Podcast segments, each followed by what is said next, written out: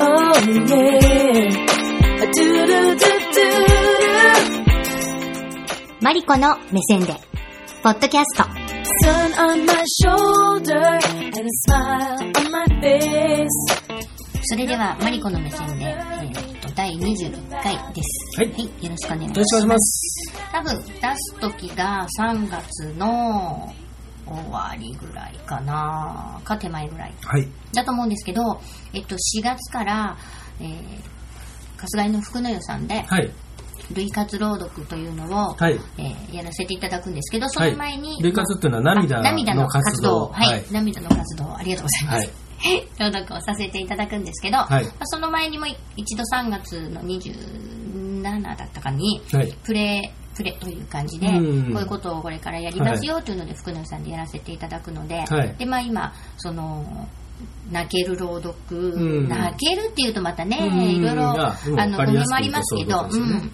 まあちょっとこう、うん。あの、え岩盤浴のうん。待合みたいなところでやらせてもらうので、えー心の凝りがほぐせるような本を、はい。みたいなことで、まあ基本的には私はあんまり出ないで、はい。えー新人たちうん。4人ではい。やってもらおうと思ってるんですけど、まあ、プレの時はちょっと出るかなはいという感じで、で、まあ、その時読もうと思っている本を今日持ってきたんですけど、あの、生国香織さんのはい。「冷たい夜に」というはい短編集の中にある「デューク」っていうリュウク。デュークデュリュダリドゥデュ。カタカナ。カタカナです、はい。はいカタカナです、はい。ジュークじゃないです、はい。デューデュークね。ははい。い。デュークフリードのデューク。ああそうですね、はデューク。はい。読んだことはございますか？い。ないですね。え国香織さんって読みますか？いや、あんまうりーん。好きじゃないタイプいや別に。そうでもあんまりそういう好き嫌いもない、ないですね。うん。あのえうんと簡単にストーリーを説明すると、はすごくあの可愛がっていたはい。犬が死んでしまって、はい。でまあもう死んでしまったことが悲しくて悲しくて、はい。ビョービョーと泣きながら電車に乗ってたら、うん。まああの知らない男の子がうん。目の前に立って、こうあんまりその朝の電車の中でね、うん。通勤電車の中で泣いてるもんだから周りがこういぶかしがってるんだけど、うん。その男の子がなんとなくこうちょっとかばってくれて、うん。結局彼女が降りる駅までうん。ついてきてくれたんだけど、うん。まあそっとね、うん。何かするわけじゃないんだけどついてきてくれるもんだから、うん。もう今日は仕事を休んじゃおうと。その彼女もね、うん。顔も真っ赤っかだし、お茶でもおごらしてって言っておごらせてって言って、うん。お茶してなんとなくじゃあもうそのままデートすうる。ことになって、はい。で冬だったと思うんですけど確か、うんプー室内プールに行ってしまったり、うん。うん。落語を見たりうん。とかしてなんかすごく楽しい気分になるんですけど、うん。うん。はい。すごく楽しい気分になった時にあんなに朝大好きなデュークっていうの名前です、うん。はい。デュークが死んでしまったのに、私ここでなんでこんな知らない男の子とうん。デートして楽しい気分になってるんだろうと思って、うん。また今度こう夕闇迫る頃悲しい気持ちになってきて、うん。だんだん黙ってうん。しまうんだけど、うん。まあで彼と別れる時に、うん。あの今日は一日楽しかったわってうん。主人公が言うと、はい。彼が僕もずっと楽しかったよって、って言ってキスをして帰っていった時に、そのキスがデュークと同じキスだった、うんまあだからまあその男の子はデュークだったっていう話なんですけど、うん。もう私何回読んでも、うん。今こうやって喋ってても泣きそうになるぐらい好きなのね、うんこの話が、うん毎回オチも分かってて、うん何度も読むのに、はい。地下鉄の中でふっと読みたくなって読んでて、ううん。って泣いてくるという、うんなんかすんごい多分私の中でもうなんか絵が出来上がっちゃってるからいけないのかなと、うんいけないというか、うんなんですけど、うんすごく話としては分かりやすいし短いし、あの何がそんなにって思われるかもしれないんですけど、うん。うん、なんかねたまらないんです、うん。このふっとしたその感じ、うん夕闇の中の、うん。なんかい、うん、私犬飼って飼ってないので、猫派なので、はい。犬って結構苦手なんですけど、うん。でもなんかそのなんだろうそっとずっとそばにいる犬のうん。感じ、想像でしかないんですけど、うん。知らない間にスーッといるんだろうな、うん。あったかくいるんだろうなっていう感じとかがなんかこう読んでる中で感じられて、その男男の子とか犬がね僕もずっと好きだっただったかな、うん。楽しかったよ。なんかって言って帰っていくその犬の感じとかね、うん。一緒にいた犬の幸せな感じとかがすごく感じられる小説でいい小説だなって毎回思うので、まあ、初めて読む類活で一回これに挑戦してみようかなとうん。思ってるんですけどね、そのプレの時に、プレの時に一回マサさんがはいご自身で。はい、そうですそうです、ん。やってみようかなと思って、うまあなん、うん、ちょっとこれも練習していきたいなと、うん。もうあまり思い入れが強すぎるのでどうなのかなともう男もね。うん。それこそ、さっきのその、うん。そのなんだっけ、いね、木蓮の時じゃなくて僕らの時みたいな。うんうんうん、そうそうそうそうそうそう。どうなん逆にどうどうなんだろうなと思って。はい例えばその,、うん。そのデュークのお話で、そのまあなんでそこまでこう自分の、うん。なんて金銭に触れるのかっていうのはうん。なんか思い当たる節はあるんですか、いやないんですね、うん。なんででしょうね。でも情景ですか、情景かな？でもうーん。なんかね、うん。い彼女の気持ちより犬の気持ちうん。がふっとうん。思ってしまうというか、犬だから飼ったことないってさっき言ったじゃないですか、で犬は苦手なんですね、うんどっちかっていうと、ずっとそばにいられるの苦手っていうか、なのにその最後の僕もずっと好きだったよって、うん。楽しかったよだったと思うんですけど、うん。楽しかったよって言っていくその犬のうん。感じが多分喋ってるとすごいななんかなんで泣けてくるのか分かんないんだけど、うん。あの多分その犬落語を見るのが好きで、うん。夜みんながで電気を消してね、うん。寝てんのにうん。ふとなんか音がすると思って降りていくと夜中に犬がねテレビを見ててうん。落語がついてて、うん。自分でつけるわけないんだけど、うん。なんかそういう犬のなんか、い犬の 気持ち犬の生活、犬目線っていうんですかね、うん。きっとその犬すごく幸せだったんだろうなって思うんですよね、プールは何のメプールは何だったかな。泳ぐの好きだったのかな。今ちょっとすいません、うん。忘れちゃいましたけど。カルキの匂い。そうですね。カルあプール好きであプールは好きです。確かに、うん。私も好きですけど。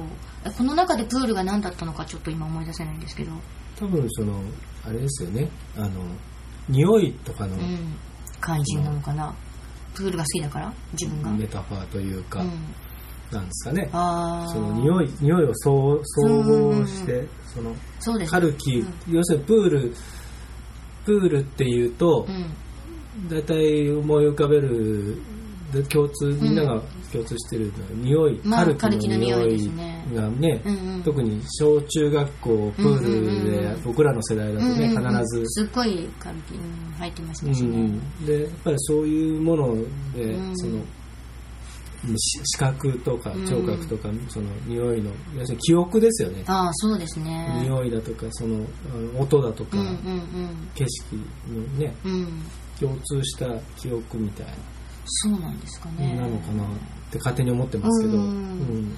うん。だからね私犬を飼ったことがないので犬犬飼ってた人がね、うん。なんか自分の犬を思い出してとかならあれなんですけど私は基本的に犬も飼ってないし猫は飼ってましたけど、今も飼ってますけど、うん。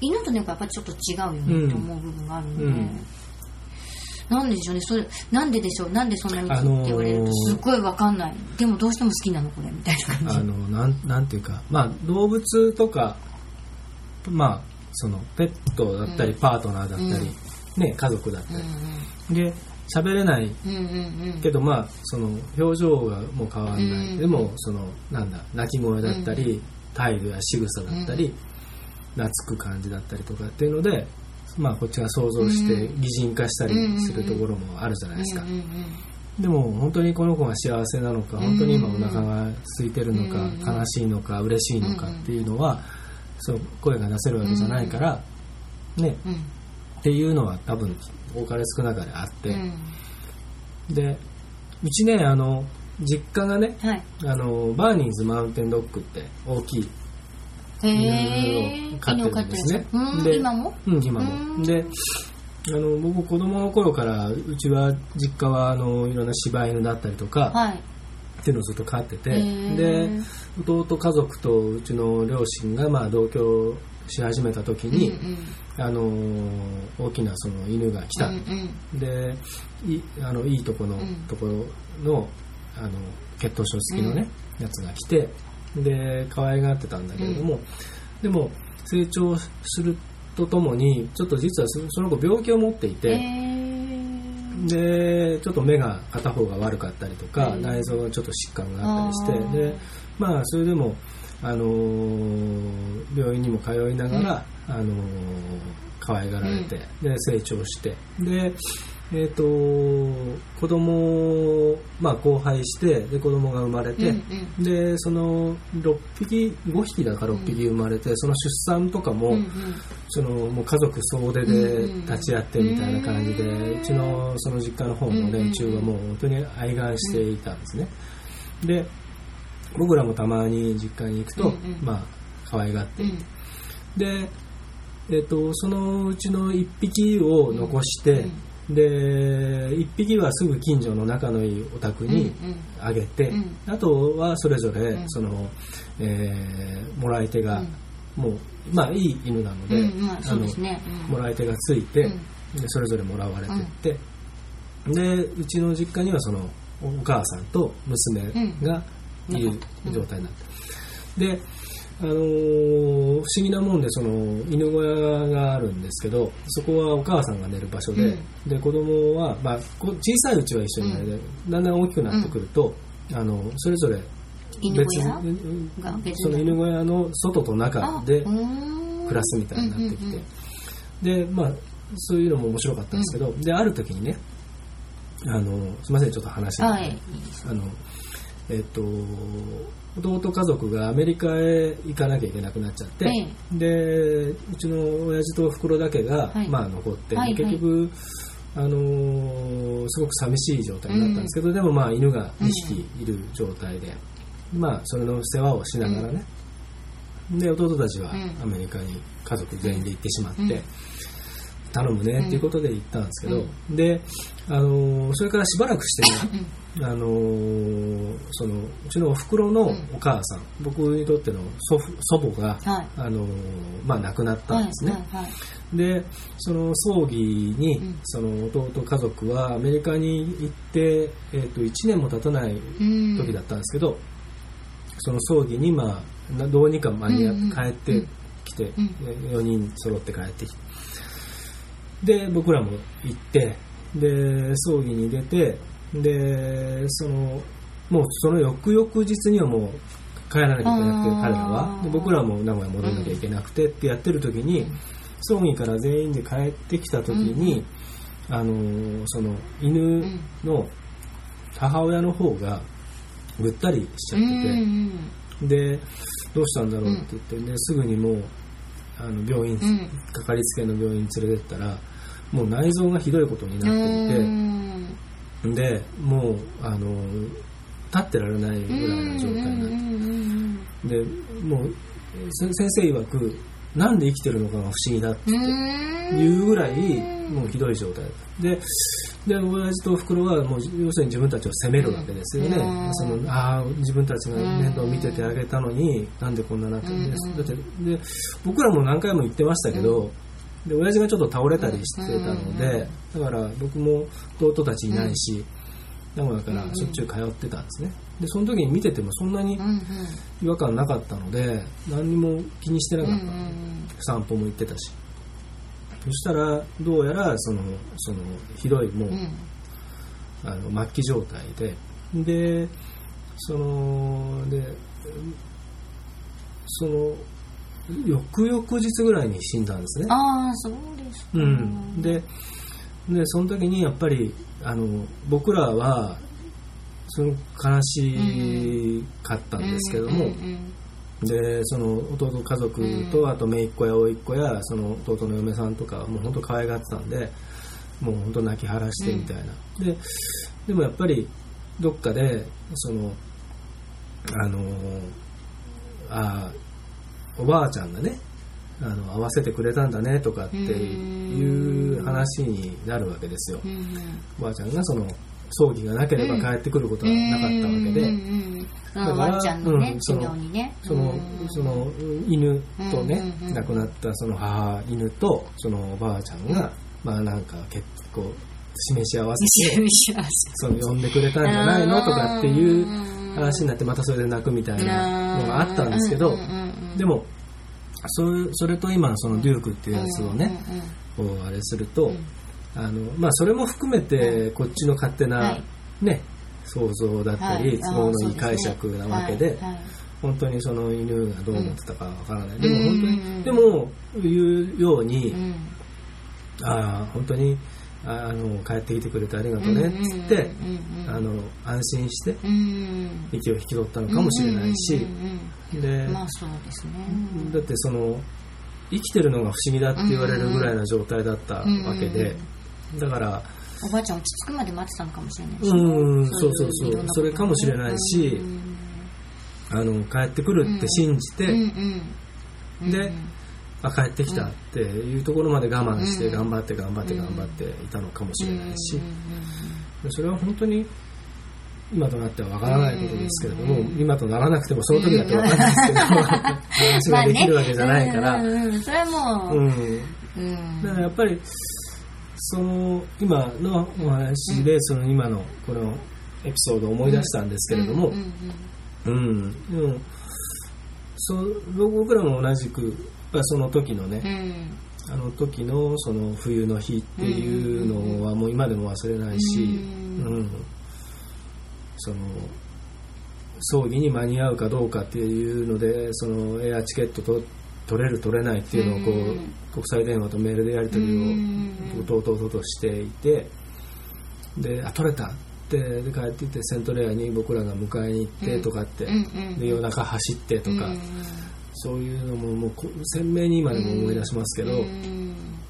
やっぱりそういうのの記憶っていうのは、うん。確かに本当にそのセントレア着いた時にね、もう腹ペコで帰ってきてて、僕らも仕事終わってセントレア迎えに行ってで全員腹ペコで、うん子供も大人も、とにかくまずはそこでなんか食おうっつって、で食ったそのカツ丼をみんなで食ったんですけどあじゃなくてね吉野家だ。帰りのサービスエリアで吉野家で食ったんですけど、うんその時の牛丼がもううまくて、あお腹空いてたし、うん、で、お腹空いて日常だしなんかねいろいろありますね。なんかうんうんうん。子供らは久々に会えて嬉しいし、うん。でもでも今から向かう先にはうん。おばあちゃんの亡骸があって葬式があってっていううんうんうんちょっとちょっとドラマチックな状態なんですね。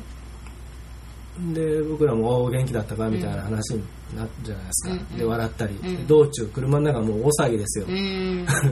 そうね、うん。なるよね、うん。っていうのとかっていうとその時のその雨が降っててね、うん。でその雨の匂いだったりとか、うん。本当いっぱい覚えてるんですよね、その時はね意識してないのにね。不思議ですよね、なんでそんなにうん匂いとかね覚えてるんだろうとかね、だからうん。そういうそれがきっとそのねこの中にはなんかあるんですかね。じゃないですかね。それだからその音とか落語とかうんプールとか。で、だって落語もそんな見るわけじゃないしうん。私プールは好きですけど確かに。うん。うん、何なんでしょうね。ちょっとそういうふうになんでなんだろうって思った、うん。思って読んだことなかったんで、うん。ちょっとじゃあ朗朗読する時はそう思った方がいいのかな。でもなんかその、うん。ね楽しかったよってうん。言いに来てくれたことがもし現実にうん。起こるんだったら僕らは多分それを今望むでしょううね、んそうでしょうね、うんそどう思ってうん。その日を迎えたかっていうのはやっぱりね聞きたくても聞けないことなそうのでですね。うん。うん。だからすごくそういう意味ではそのこのお話はね、ものすごく僕もいいなと思いますね。短いすごく短いお話なのに、うん。押し付けることもなくなんかね、うん、すごくそーそーっと進んでいく感じなんですけどね、そうで私はこれも絶対類活をやるって自分でこの企画企画を持っていく段階で絶対これ入れようと思ってて、うん。私が読むか読まないかは別としても読んでもらおうと思って、うん。もうまさにこれだと私は思っていて、うん。でも、まあ、今回は結局私が読むことになっちゃったんですけど、これ出してこれうん。これすごく時間的にもいいからって出してみんなにも見てもらったんだけどもいい話だけどうまく読めるかなみたいななんかこれオチが分かんなかったら分かんないですよねとかっていう風な意見が来てオチが分かんなかったら分かんないってどういう意味なんだろうと思って。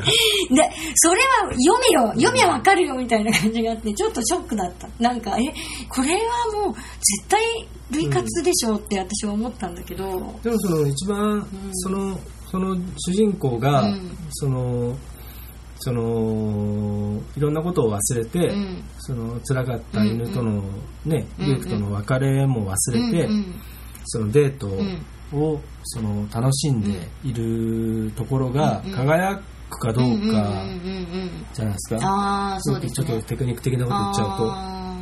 そうですうんね、その悲しみとか、うんうん。切なさとか、あのー自分がなんで今朝辛かったのに今はしゃいでる自分に対する自己嫌悪だったりとか、そんな余余分なんかややこしい感情はさておき、うんその男の子出会った男の子と、うんいかにその瞬間がパッとこう輝いて屈託なく笑えてるかどうか、うわーまたそうね難しいね、うんそこうんそこ次第じゃないですかね。そうん、そうでしょうねそこに聞いてる人が共感できれば、うん。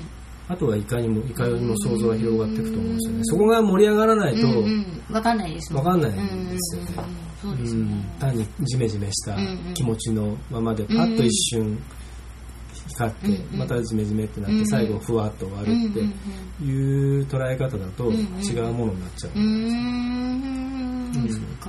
もう一切余分なことはいいからここここをとにかくうんキラキラしてるその等身大の彼女たちのこの想像、ん楽しい想像でもってやったらどうですかね、なんて。なんて 言うだけ言ってなんて言ってるんですか。いやそのちょっと演出プランをちょっとちょっと頭の隅に置きつつうん。練習してみようかな、うん。そうだから思い入れが強すぎてちょっとなかなかね練習がね、うん。あのでうん。できないっていうか、うん。いや読むんですけど、うん。うん読んで声に出しては読むんですけど、さあ読むぞっていう感じじゃない、うん。感じで読んでる感じなんですよね。なるほでもこの短編集はうん。すごく好きで、まあ、生国香織さんが私は大好きなので、あのこれ多分何冊目かなっていうあのお風呂でね読むもんだから、私好きな本は、ヘビーロテでボロボロになっていくので、うん。何冊目かになっちゃうんですけど、どれもすごくいいんです、うんあのこれ本当は2冊「冷たい夜に」っていうのと「うん。暖かなお皿」っていう、あのハードカバーの時はあー2冊にのはい。短編集だったのがこれは1冊になってるんですけど、はい。どれを読んでもものすごくいいです。うん。ぜひ読んでいただきたい。はい。です。桃子っていうのはすごく怖い話だし、うん草の城の話も泣けますし 泣けます。ネギを刻むもいいですとかね、うん。もうそのタイトルだけ言ってもあれですけど、うん。うん、もうね、どうやったかなと。えー、あ、これじゃなかったかな。子供たちの晩餐もよかったな。なんかね、もう、うん、どれを読んでも、はぁ、いいね、これ。と思って、またお風呂に持ってこうって思ってしまう。一冊です。冷たい夜に行くにかうん今年はもうちょっと本読みたいですね。ああ、うん。忙しいもんうんね。そうしだからそれこそだからどっかなんかをもう捨てて本を読む時間を。映画も見たいですけどあーなんかそういう時間を今年は作りたいですね。そうだ、そう、断捨離っていうのは、さっき、うん。さっき一回前の時に、ちょっともうちょっとだけしかないんですけど、時間なんで。はいそう、私ね、本をうん、すごく読む、読ん、ちっちゃい頃から割と読んでるんですけど、はい。あの、本が溜まっていくのが好きじゃなくってですね、どうしてももう、これはヘビロテになるっていう本以外は、どんどん古本屋さんに売っちゃって、とか、青空文庫とかに持ってって、また新しいの買って、っていう風だったんです。でも今回こういう朗読をやるようになったらそうはできなくって、あのとりあえずあこれを刺そうと思ったら、うん。まあ付箋貼っといてみたいな感じでうん。どんどんうんこうつ積んどくみたいな感じのもちょっと出てきちゃったりしてて、うわ今まではこう持たないようにしてたのにっていうのがちょっと思ったりするんですけど、でもそう思ってでも、まあ、本だけじゃなくて私うん割と物バンバンうん。捨ててしまうたちで、うんうん。でそそれを良しとしてきたんだけど、両手に入らないぐらいのものしか持たん、うん。両手、うんうんうん。あと思ってたんですけど、それちょっとそろそろいかん気がしてきて、うん。いかん気がはい。もうちょっとあこの間はねあの師匠は両手をこう離して、うん。なんかいいものがあった時はつかめるように開けとかなきゃっておっしゃってたじゃないですか、私はなんとなく、ん。かとりあえず片手ぐらいに乗るものが、うん。持ってこう、うん。なんていうかな、うん。いく貯金じゃないけど、はい。自分の。あの心の貯金とかはい。ろんな持ち物として何でもかんでも捨てるんじゃなくて、うん。ちょっと一回考える捨てる前に、うん。捨てる前に。これはもしかしたら後で何か聞いてくるかもしれないとか、うん。何か役に立たないかもしれないけど、うん。これ大事なものなのかなるかもしれないっていう瞬間を持った方がいいかもしれないとうん。最近ちょっと思うようになって、で、本もまあちょっと 溜まってきてありますけど、うん、なんかそんな感じが今、うんうん。変化、私の変化みたいない感じが思います。あります。僕逆に捨てられないですもん、全あ然。、そうなんですか。捨てることも売ることもできないですよ。あ、そうなんですか。うんすごい溜まるでしょ。溜まる一方でももう一回読み返すことってすごい少ししかなくないですか？ないです。ないですけど、なんか持ってることの、その、それこそ本当に持ってることの安心感だったり、安心感ってありますよね。持ってるから忘れないってういう。ん、それもありますよね。うんそれは確かにある。うん。うん。単にそれだけなんで、うん。処分したら本当にすぐにスッキリすると思うんですけど、でも忘れちゃうんですよね、確かに。だから、うん。うん、忘れちゃうっていうのが、なんか、昔は忘れ、忘れちゃうと思っても結構忘れてなかったりするのに、今はどんどん忘れていくから、そうで逆にちょっととどめておかないと、うん。う。ん何にも覚えてない人になっちゃうそうだしと思って。それもあるんですよ。ね年だなと思ったりそこはうまく折り合いつけて。つけながらうん、ちょっと片手ぐらいのそうですねが持っておこうかなとうん。思っております。はい今日は冷たい夜に伊藤香織さんの本を紹介しました。はい、その中のデュークをご紹介しました。はいありがとうごありがとうございまし。した.